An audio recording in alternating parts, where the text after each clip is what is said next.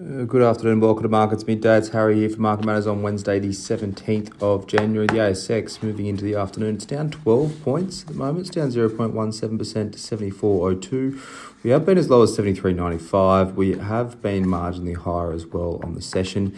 So just chopping around that sort of down 0.2% to flat uh, so far today. In terms of sector performance, utilities up 0.57%, healthcare is up 0.22%. Worst two sectors, energy continuing their slide down 1.21% and real estate's down 0.8%.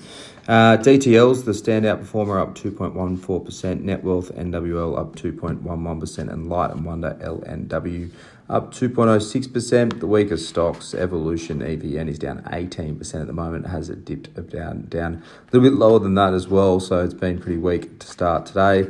Bapcor BAP is down 7.5% and Sayona SYA down 5.1%. We'll talk about Evolution first. Obviously, the weakest performer out there, the gold stock was out with their second quarter production numbers.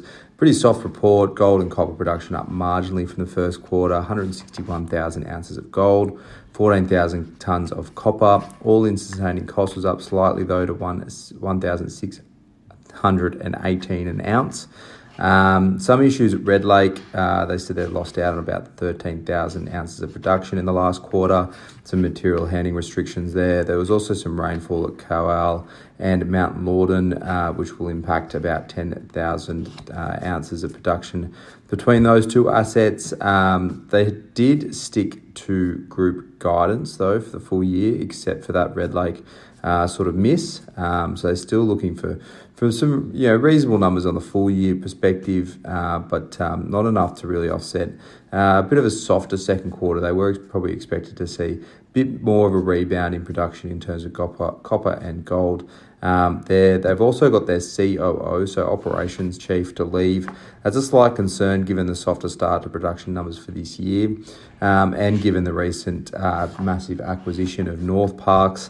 Uh, there, you'd probably want uh, a pretty stable management team, and particularly the operations side, to bring that one on, on uh, and um, you know integrate that one uh, as best they can. And, it seems like a bit of a change over there. It's probably a touch concerning. Northparkes itself, so they, they acquired an eighty percent stake in Northparkes in the quarter.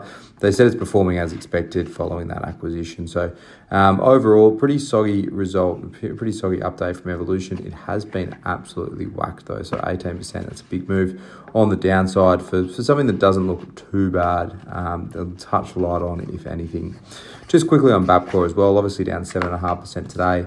Uh, pretty soft move for the stock, uh, despite the market basically being flat. Um, they've had their CFO resign. He's going to another job. So as people do, they move jobs. Um, not a major concern in terms of you know no no major flags. Wasn't pushed out the door. Uh, has just picked up another job at another ASX listed company. Keen to hear more from this company at their first half results next month. Having a look at Asian markets now, Japan's Nikkei's up 1.29%. US futures are all down 0.05% each, so only marginally lower. In the UK tonight, inflation print will be out. It's expected to be 3.8% for the year. Also, US retail is out tonight. That's expected to be up 0.3% there. But for now, that's all for Markets Midday for your Wednesday. Hope you enjoy the rest of your afternoon. And as always, look out for the Market Matters reports.